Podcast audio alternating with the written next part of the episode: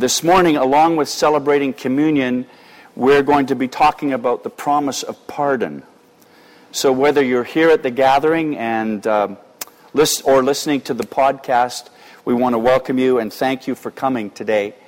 Uh, I noticed just as I was coming to the front to pray with uh, the rest of the team that there were a number of people coming in that I didn't recognize, folks who are here for the first time. And if you are a first time guest at the gathering, uh, please know that we, we're glad you're here and we welcome your presence in our midst. If, uh, if you are a guest, I really encourage you to make your way to the welcome desk after the service is over, right next to the stairs at the back, and uh, we have a small gift waiting for you. We'd love for you to take advantage of that. Max Lucado tells the story of being dropped by his insurance company after a, a couple of speeding tickets and a minor fender bender.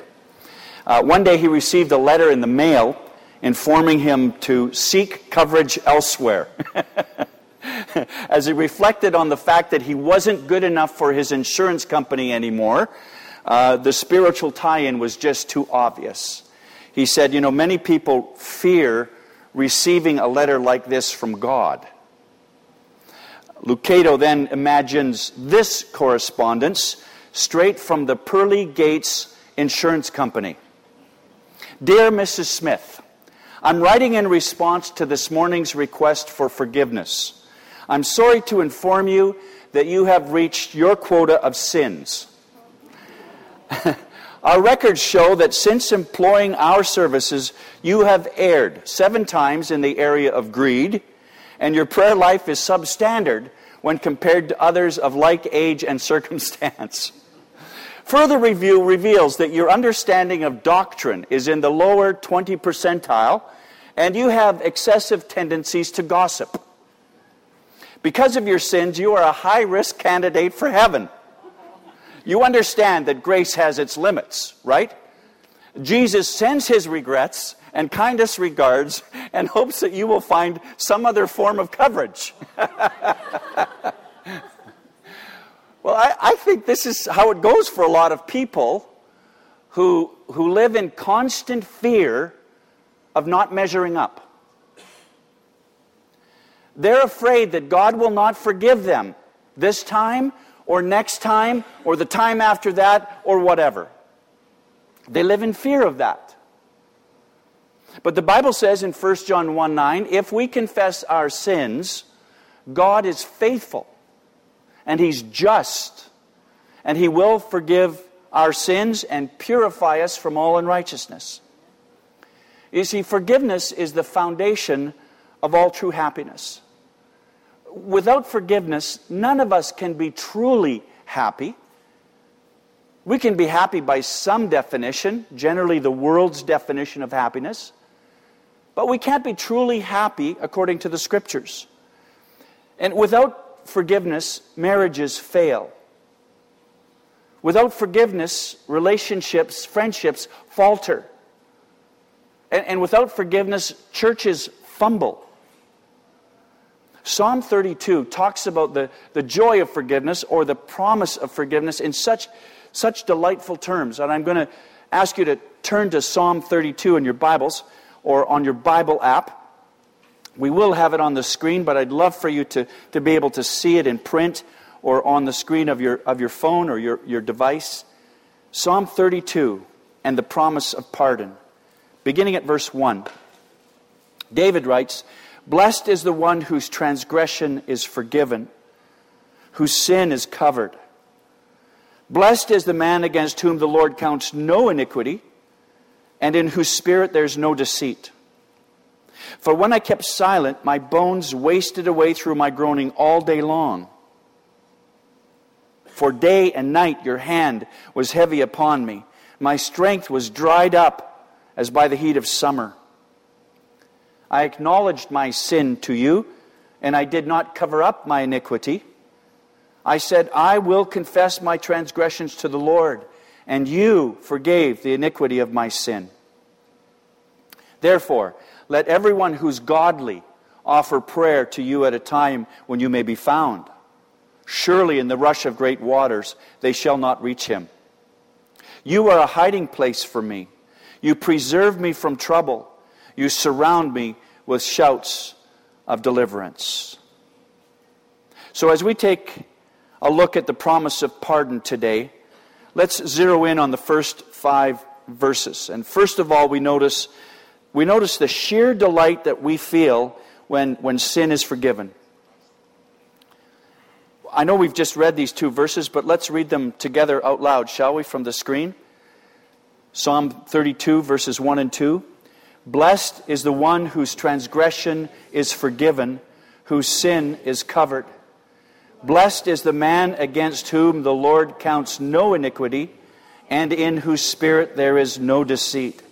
So, really, nobody is out of reach. There's no one beyond forgiveness. There's no such thing as a lost cause as far as God's concerned. But only the truly forgiven are really happy. People have, I think, deceived themselves into thinking that they're happy with the things that they own or the places that they go or the vacations that they enjoy. But there's no such thing as true happiness without forgiveness. Would you agree? So if you trust in Jesus, then your transgression is forgiven. Psalm 32 says, 1 John 1 9 says, and your sin is covered. I mean, that's such a wonderful truth. It's very simple, but it's liberating and it's redemptive and it's cathartic and it's, it's healing to know that I can be forgiven by God. And that's the wonder of God's grace.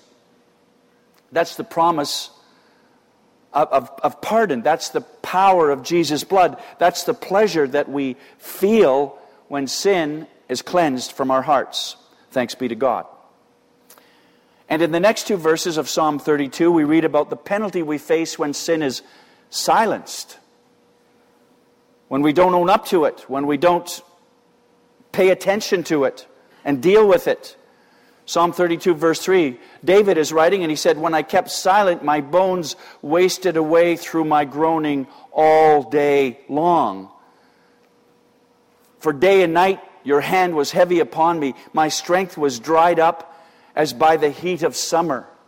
And, and, and, and you know the background to Psalm 32. 2 Samuel chapter 11 is the background to Psalm 32. And in 2 Samuel chapter 11, that's where we read about David who sees this beautiful woman named Bathsheba taking a bath on the roof of her house in a hot summer day. And he should have been, or he should have been out with the kings uh, making war. Instead, he's here making lust after this beautiful woman. He arranges to have her brought into the palace and he, he sleeps with her and has sex with her and she becomes pregnant. And then, oh no, what am I going to do? So he has her husband killed on the front lines of battle. So it just goes from one mistake, one terrible, terrible mistake one sinful action, one terrible decision to the next. Talk about a slippery slope. And so that's the background. And he says, when I kept silent about this, when I kept trying to cover it up and conceal it, when I, you know, told the lie to my, the general of my army, and I, I, I had Uriah killed, I kept silent about that. I didn't, tell, I didn't tell anybody about it, and I certainly didn't talk to God about it. And as a result, it, he, he says, my, my strength was dried up as by the heat of summer. I once knew a young man who was, who was absolutely addicted to internet pornography. He would always go to bed at a decent hour, but as soon as his wife was fast asleep and breathing deeply, he would slip out of bed and turn on his computer and spend hours, hours, looking at pornography on the internet. Eventually, it caught up with him. I mean, it, his strength was dried up as by the heat of summer, just like David said. He had absolutely no physical energy.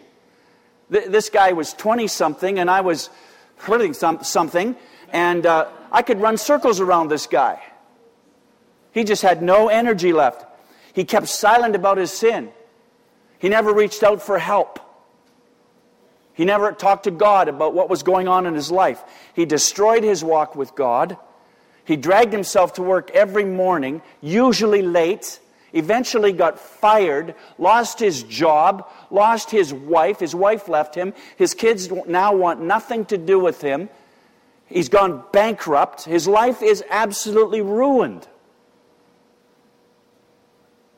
The penalty we face when sin is concealed. Some people pay a very, very heavy price. When we conceal our sin, when we play cover up with God, when we keep silent about our sin and not talk to Him about it, there's a very heavy price to pay. So I encourage you consider the consequences of your life, consider the implications and the ramifications for your family when you camouflage your sin. And then moving to verse 5 we reflect on the mercy we find when sin is confessed. Ah, I like verse 5. I acknowledged my sin to you, Lord. I did not cover up my iniquity. I said, I will confess my transgressions to the Lord, and you forgave the iniquity of my sin. See, that, that's, that points to a, a problem today because nobody is talking about sin anymore. It's not cool. It's not hip to talk about sin. And most people don't think of themselves as sinners as a result. they just, you know, they might be dysfunctional, admittedly. They might be a little messed up. But sin? Don't talk to me like that. And we're, we're, we're quintessentially Canadian. We're just so polite, we never would, would say to somebody, that's sin. What you're doing is sin. But when you admit that you're a sinner, and when you recognize that all have sinned and fall short of the, of the glory of God, and that includes me, myself, and I, all three of us, we're all guilty. When, when we admit that, when we get right before God, we get down before God and say, Lord, I'm a sinner and I need your forgiveness. Then you can find the joy of forgiveness. Then you can start walking in the promise of pardon. That's what David did. He said, I, will confess my transgressions to the Lord. I have been silent about this too long. Look at all the mess. Look at the mess that I brought in my family, the disrepute, the lack of integrity. It's embarrassing. I'm not going to cover up my sins anymore. I'm not going to hide from God anymore. I'm not going to pretend that everything's okay because it's not. I will be honest with you, God. I will be truthful with you, God. I will confess my sins to you, God. I will talk about my iniquity openly to you, God, because you understand. And you've promised to forgive. So David received the forgiveness of God. He was forgiven by God, and he knew it. He knew it. He began to walk in the, the promise of pardon and in the forgiveness, state of forgiveness immediately. So don't be stubborn. Confess your sins, admit your mistakes, own your junk. I, I, earlier this week, I read about a, a married couple who had an argument, and they both decided to respond with silent treatment. Neither one of them was going to talk to the other. They were about a week into this experience when the man realized that uh, he had a business trip coming up the very next day and he needed to get up extra early. He needed to get up at 5 o'clock in the morning. But determined not to break the silence, he wrote his wife a note. Please wake me at 5 a.m. Well, the next morning, the man woke up. His wife had obviously been up for a while. It was now 9 o'clock in the morning, and his flight had long since departed. Could you imagine that, Peter? You miss your flight to China? Well, he was about to find his wife and demand an answer for her failings when he noticed a piece of paper on, on his side of the bed. It said, It's 5 a.m. Wake up.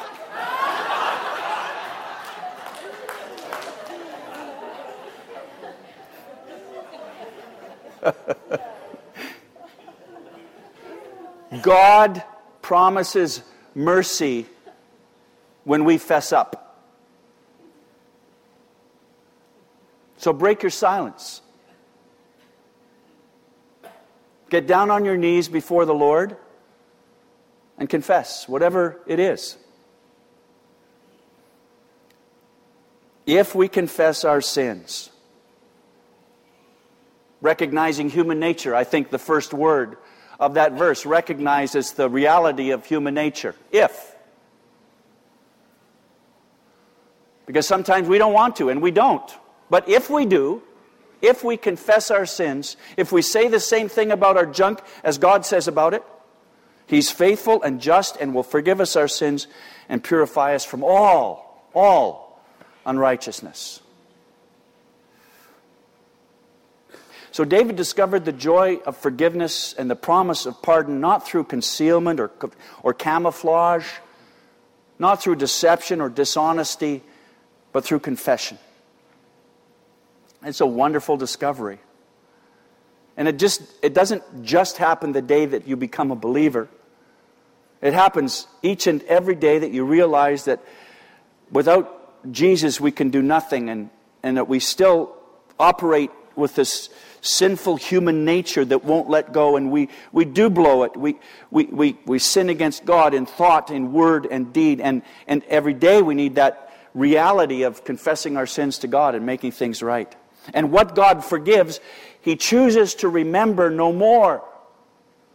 Hebrews 8:12 I will forgive their wickedness and will remember their sins no more. Woohoo! I mean, isn't that good news? I read a paper once that, that seemed to imply that the human brain is so complicated that it, it, it quite literally cannot forget anything. The, the problem is with recall. The problem is with bringing it back to the, to the, to the consciousness. And so, if that's true, all that stuff, all those, everything is, is, is part of that human computer that God has so miraculously created. And we can't forget, but God chooses not to remember our sins anymore. He chooses, he chooses to forget. I wish, I, wish I, I wish I had that power. The things I want to forget, I don't forget, and those things that I do forget, I, I don't want to forget. Kind of sounds like Romans 7 personalized, doesn't it? I will forgive their wickedness and will remember their sins no more. Thank you, Father. I know that I've shared this story before, but some of you are new. Teacher once asked her students to list what they thought were the present seven wonders of the world. And while gathering the votes a few minutes later, the teacher noticed that one of the students hadn't handed in her paper. And she said, Are you, are you having trouble?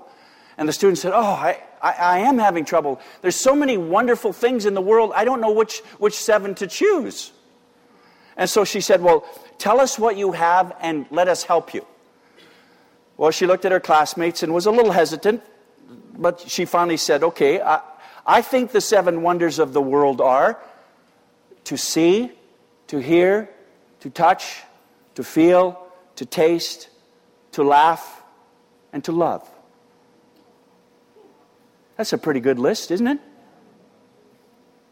And I would add just one more to be forgiven. I mean, that, that has to be one of the seven wonders of the world, doesn't it? To be forgiven by God and to be forgiven by the people we love. That, that, that's, that's huge. Who breaks the power of sin and darkness, whose love is mighty and so much stronger. The King of glory, the King above all kings. Amen? Let's pray together. For this promise of pardon and for the joy of celebrating communion, just in remembrance of that. To remember all that you have done for us through the cross of Jesus Christ and his resurrection from the dead. Thank you for the privilege, Lord. And thank you for the, the amazing privilege of being forgiven through the precious blood of our Savior, Jesus Christ. Amen and amen.